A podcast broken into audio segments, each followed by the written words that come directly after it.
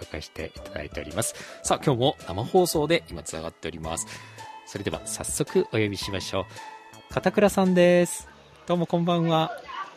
はい、どうもこんばんは。今週もよろしくお願いいたします。はい、よろしくお願いいたします。さあ、えー片倉さん、今日の台湾エクスプレス、今日はどのようなお話ですか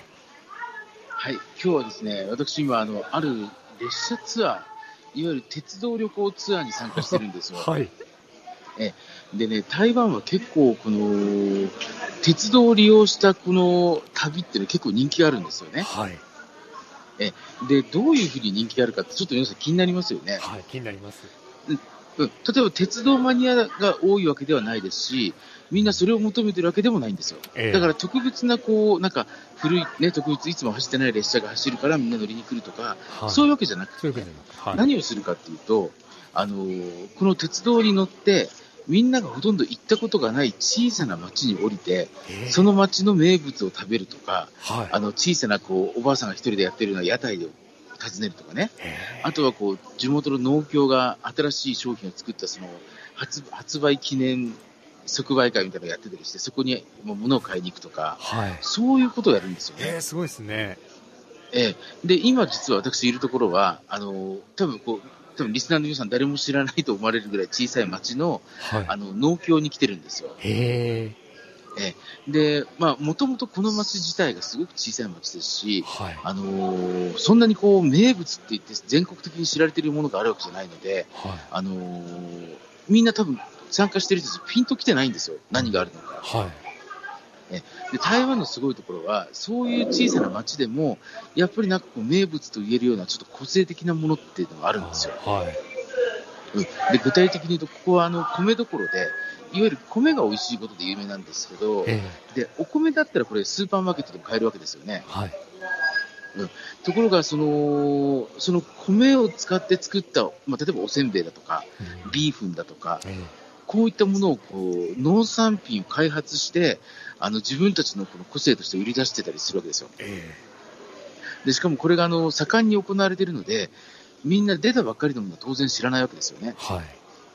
だからそれを試食したり、それを買ってったりするような楽しみがやっぱりあるわけですよね。はい。えうん、だから例えばこういうところに来ると、多分あのもちろん我々外国人もそうですけど、台湾の人も、え、これ何、これ何って感じでこ う、新しいものをこの知って喜んでるわけですよーね。え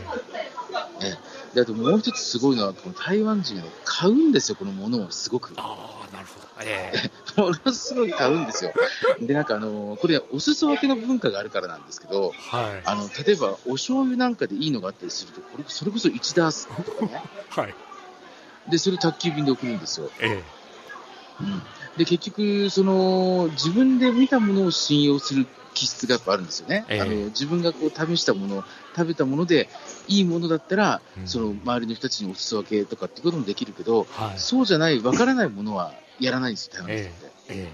だから逆にこういうところに来て自分の舌と自分の目と、ね、耳で体験して味わったもので良ければ大量に買ってそれを地元の人たちに家に帰った後にお裾分けするっていうかねーはい。こういう流れがあるんですよえだからこのねやっぱちょっとこう独特というか、ーあのですごくでもアクティブですよね、そういうのを見るとね。本当ですね。またそれね、いただいて、またね、じゃあ私も行ってみようっていう気持ちにもなりますよね、そしたらね。そうですよねねうん。だからね、この台湾のそのサイズっていうのも重要なんですよね。はい。やっぱりこう九州よりも一回り小さい、まあ北海道の半分程度ですから、えあのー逆に宅急便なんかはすごく発達してるわけですよ。ーはい。だから例えばここでつながりができれば、あとは宅急便で注文することもできるわけですよね。ああ、そうですね。うん。だけどやっぱり自分の見たもの、体験したものが優先だから、そういったものじゃゃないと信用しないから、逆に言えばこれ、あのーいきなり宅急便で注文することはないんですよ。ええだからこれ、経済回りますよいねや、。そうですよね。確かにおっしゃる。うんおっしゃだるからこういうところにね、ええまあ、今、目の前にいるおばさんなんかもこう、ビーフンを3袋買ってました けど、なんかちょっと、すごい量買うんですよね、みんなね。うん、でこういうのがね、すごい経済が回るポイントなのかなと思ったりもするんですよね。ね。えだからこういうその列車ツアーなんていうのも、ね、バスツアーでもいいんですけどね、バスツアーなんかでも本当にこの、まあ、てあまあ、本当にそんな遠くまで行かなくてもね、あのーそれこそ日帰りとか一泊ぐらいでも、そういう小さな町を訪ねて、そういうところの新しい農産物、新しい加工品を、まあ、みんなで試して買って帰るっていうかね、はあそういう流れがあるっていうのはちょっと面白いかもしれないですよね。ってことは片岡さん、まあ、そういう小さな町にもすごいこうパワーが秘められているってことなんですねそうしますとまあ、そうですねねまあ、本当に小さい町で、あのー本当にもうそんなね、あのー賑やかな人口の多い町じゃないんですよ、はいだけど、やっぱこういう活力みたいなの感じますよね、ね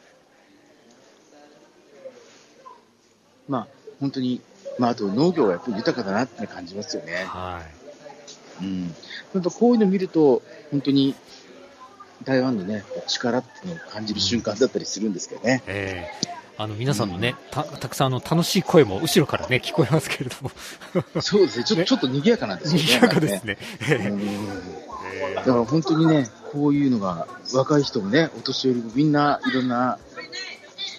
あの、ことやってますよね。えーそうですね、えー今日は片倉さんあの取材先からの、ねえーご出演ということで、えー台湾エクスプレス、えーお送りしてきました、片倉よしみさんでした片倉さん今週もありがとうございました哎えはい、どうもありがとうございました。